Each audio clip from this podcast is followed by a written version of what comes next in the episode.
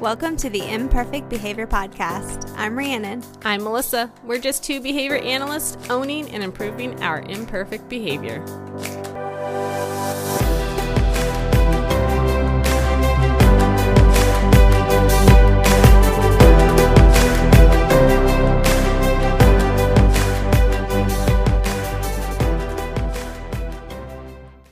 Welcome back to episode four. If this is your first visit to the imperfect world of behavior, we are behavior analysts who want to share what we know about behavior to help you guys have some real conversations, make some real changes. Life is really chaotic right now, so I think it's a good time. Melissa, how are you doing? Staring at your face is so different on a screen than sitting next to you I recording. you. I can't even like remember the last time we went for a walk and all the trees are green in our neighborhood Mhm. and I don't get to have wine nights with you. And it just makes me really sad right now. I'm typically an introvert and you're the extrovert in this friendship. And even I am nearly hitting my breaking point of needing to have some sort of human contact. I definitely like the first two and a half weeks. I was like super pumped. I'm like, man, I've been needing a break in my life, and so bring this on because life was just weighing down on me. But come, I don't know, three or four days ago, I've definitely hit my get me out, be done with this mode. So I'm trying everything I can to change up my routines and keep it going. So I was thinking about this when we were preparing content for this episode. On a scale of one to 10, how was your day today? One being probably worst day ever, 10 being best day you ever had. Four. Okay. I think, yeah, I think mine was probably around like a three. It was just not the greatest of days. But I thought about it of like why the day was not so good for me and what was weighing me down. And then I kind of thought about how nicely it fit into the content of it's about progress, not perfection. And, you know, even though I can have a bad day, it doesn't ruin the whole entire trend line, which is what I really want to kind of focus on today is that if you are looking at a behavior that you want to change or you're looking at something in your life or in your environment that you're altering in some fashion, the progress that you make over the span of time that you've designated for this change is more important than being perfect. And I didn't have a perfect day. I yelled a lot today. I My morning didn't, started with an argument with my husband I didn't over arguing with the children. Yeah. with the children like my husband is 3000 miles away right now and so not having him here was hard today um, i think not having a structure on the weekend was hard today i walked outside but i probably was speed slower than a toddler's crawl i just didn't do so good but it's not about perfection it's about the progress so when making these changes i just wanted to kind of put out a word of encouragement that it if you have a bad day it's okay. It does not mean regression. It does not mean that all of your progress slips backwards into oblivion. It just means that you are a living, breathing organism and behavior is fluid and it, it moves and it's changing. And So, it changes with our environment. Like every day, there's something new, and I can't control how my husband's feeling during the day and how frustrated he is. I can't control how anxious and tired my children are from being inside the house. So their moods can affect my mood. So it's really hard to be, you know, perfect, especially in these scenarios. So I feel like this is a great topic to kind of cover that we can kind of look at the the general progress and see overall my trend line is going where I want it to go. Mhm, I agree. Let's talk about when you're making these changes and you're starting from somewhere, where do you start? Well, I kind of look at what I'm doing. So my initial, what we call baseline. How many times am I doing that behavior in the day? How long am I doing that behavior in a day? Or however I'm tracking that certain behavior, I want to know kind of where my beginning point is. So if it's how many bad, well, I shouldn't say bad. How many good meals did I have in the day? I had one today. So I might take baseline for like the first week to kind of really see, okay, well, during the beginning of my new diet, what, where was I at to start with?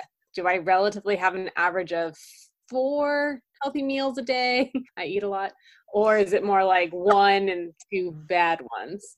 So you really want to know kind of like where your starting behavior is. Because if you don't know where you started, then it's going to make it really hard to kind of look back or know that you're making progress because you don't know where you started from. Right. And, you know, a lot of people I think are focusing right now on health related improvements. We've got a lot of time in our hands to work on ourselves. So, you know, you're talking about the amount of good meals that you're going to try and eat per day. So you're you're counting.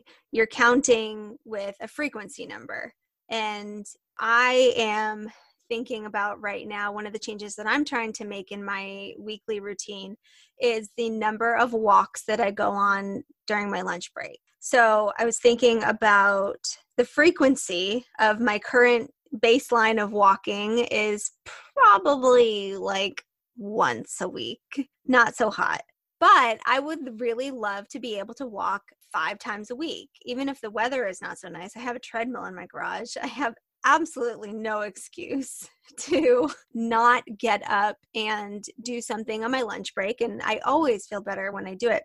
But the imperfect behavior that I want to work on uh, in the next, probably this is going to take me, I would say, two months to work on. And I'm giving myself really realistic objectives here.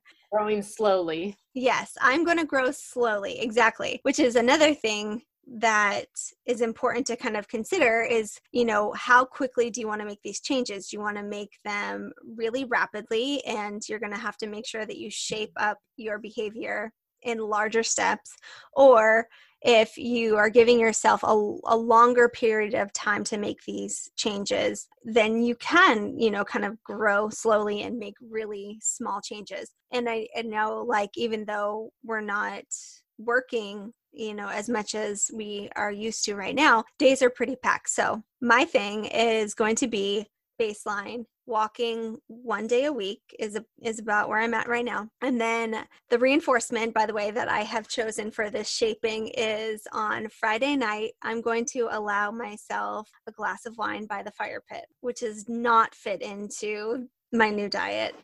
But it's going to be a good reinforcer. Mine is for your mental health. Yeah. I just want to join you. At least we need a FaceTime and we can both have wine around our identical yeah. yeah. and I, I don't know, maybe we can figure out a way to like social distance as I walk on one side of the neighborhood and you walk on the other. Like we can figure this out. So this week, if I can consistently walk, and my baseline is one. So I'm going to try two two times this week. And then I'm going to allow myself a glass of wine by the fire pit on Friday. And then next week, in order to get that reinforcement, I'm going to have to go for three, and then four the following week, and then five. But in kind of relaying back to the topic of trend lines, I know that sometimes mistakes happen and sometimes I don't always meet those objectives. So say I was at 1 this, you know, last week. Next week I went to 2. The following week I went to 3. Maybe the following week after that, I kind of slid back down to two because I was lazy. But the following week, I got back up to three, and then four, and then maybe I slip back down to three and then back to four. You see what I'm saying? Like sometimes those slips up can happen, but even when I was at three, if I looked all the way back to my baseline of one, I've still made progress. I'm still heading in that upward direction of the trend line where I want to be towards my ultimate goal, which is five days a week. Plan yeah, concluded the best way to really kind of keep track of those numbers is to do it on a chart. And this is what we use every day in our field. Um, it's something that behavior analysis is really proud of is that we back up everything that we do with graphs, whether it's programs that we're running or the behaviors we're trying to change. Like that is such a part of who we are and what we do. And that's something that we want to share with you guys too, is being able to give you guys something to track these behaviors. So when you guys go on the Facebook group, you'll see a document. You can just make it really, you can use ours, you can make it really simple. But basically, you want to jot down these numbers. You want to know where you're at. So drop down where your baseline is. And then, so like Rhiannon was saying for her walking, if she starts at two this week, she would be cool. I did it. And I, she marked each day that she walked and it was at a two. And then next week, you know, she goes and does the three. And then maybe she falls off, but you can see that. But overall, over time, when you go back and look at that actual graph, you can see that those trend lines are actually going in the right direction. So I think it really helps that you visualize it. It helps keep you more accountable to make you really focus on that goal. And you know maybe even going in the other direction we're kind of giving a lot of examples of increasing and that trend line going up. But on the flip side sometimes you want the trend line to go down. Sometimes you want to decrease either the number of something that is happening or perhaps the duration of something that's happening. I was also kind of recognizing today, you know, since the schedules have been flipped upside down and, and since all of the kids are out of school I think they're adjusting just as much as we are to this new way of of operating. But you know i give a lot of examples on my 4 year old because she is a plethora of entertainment. But her duration of tantrums has gone down. Does she still fuss and have you know these outbursts on a daily basis yes she does but if i were to look back to a couple weeks ago when we first started to slip out of routine and everybody was home i mean her tantrums were probably lasting a good 30 minutes. And today she only fought me for about five which in Yay! the moment yeah i know. In the moment it was still like ear piercing and i wanted it to stop but when i turned around and she had eaten everything on her plate and she was just like okay mommy i'm done. And it was like ah that was so much shorter than it was two weeks ago. Does she like I said does she still have them yeah some days they kind of fluctuate but if i were to look back at our baseline had i you know recorded it and and graphed it it would have shown that the duration of those tantrums in the first place were a lot longer. Yeah, I have that with my clients a lot where they'll come to me and like the parents will say like we're not making progress, this isn't working, um, and they're just like in a really low spot because it's it's hard what we do and it's hard for those families because I'm only there a couple hours a day and they're dealing dealing with it 24 7. So, what I love is those moments where I can say, hey, well, let me pull up my graphs real fast. Let's go back and remember we were at 45 minute tantrums mm-hmm. or aggression through the roof at 10 times an hour. And now we're, you know, at five some days, they're down to two, but they're definitely decreasing. So what we are doing is working. Or maybe I go and look at the graph and I see, hmm, we're kind of stable at this number right now. We're not really going up or down right now. We need to change it up a bit. I need to put something else in place to help us reach our goal. I, for us right now, we are potty training um, we're making progress. We definitely we're up to 10 accidents a day, I think, in the underwear. Uh, yesterday we were only at one. So it's funny, I potty train all the time in work. so much of my life has been potty training kids, but when it came to my own, it's like a whole different battle. There was definitely some points where I was like, I don't know how to do this.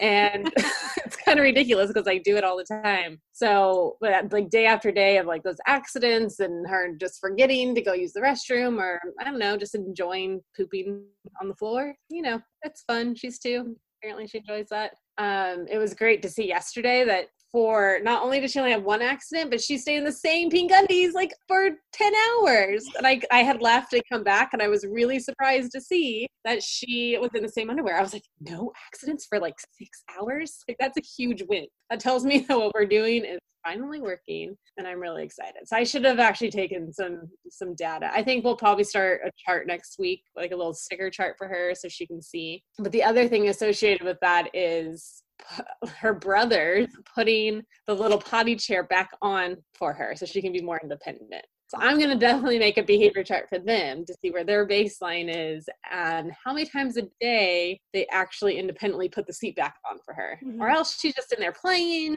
or she just can't do it independently. And that's our ultimate goal. So I think I'm going to track their behavior and put it outside the bathroom so they have a good visual reminder. But that's, you know, another example of like decreasing the behavior versus increasing. Yeah. And You know, one of my favorite sayings is one data point does not make a trend. So if you try something one day, I mean, can you imagine if, like you said, yesterday was fantastic, today was not so hot with her potty training? So, can you imagine if you tried today, and today was the prime example of the first day you implemented some sort of procedure that you thought of and those were the results you got and you just gave up because you're like well it didn't work. It's like no.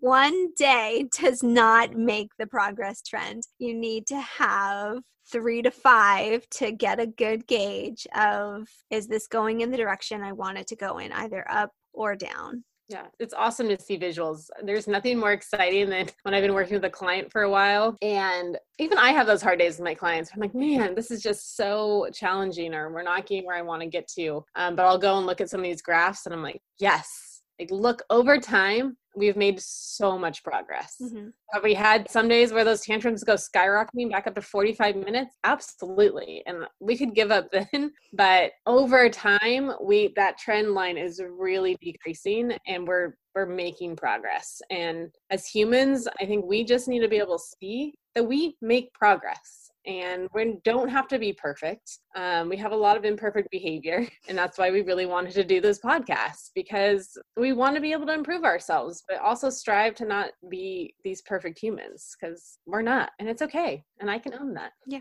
You have anything else you want to share on this topic today? Nope. I'm just gonna keep on keeping on walking one to two times a week. For that. What? Because I want wine night with you. I said I'm going to hold you accountable to that because I want wine night with you. Deal. Well, head to the Imperfect Behavior group on Facebook and download your behavior chart. Take baseline and watch that trend line move in the right direction. Follow us on Facebook or Instagram at Imperfect Behavior, and we'll see you next time. Bye.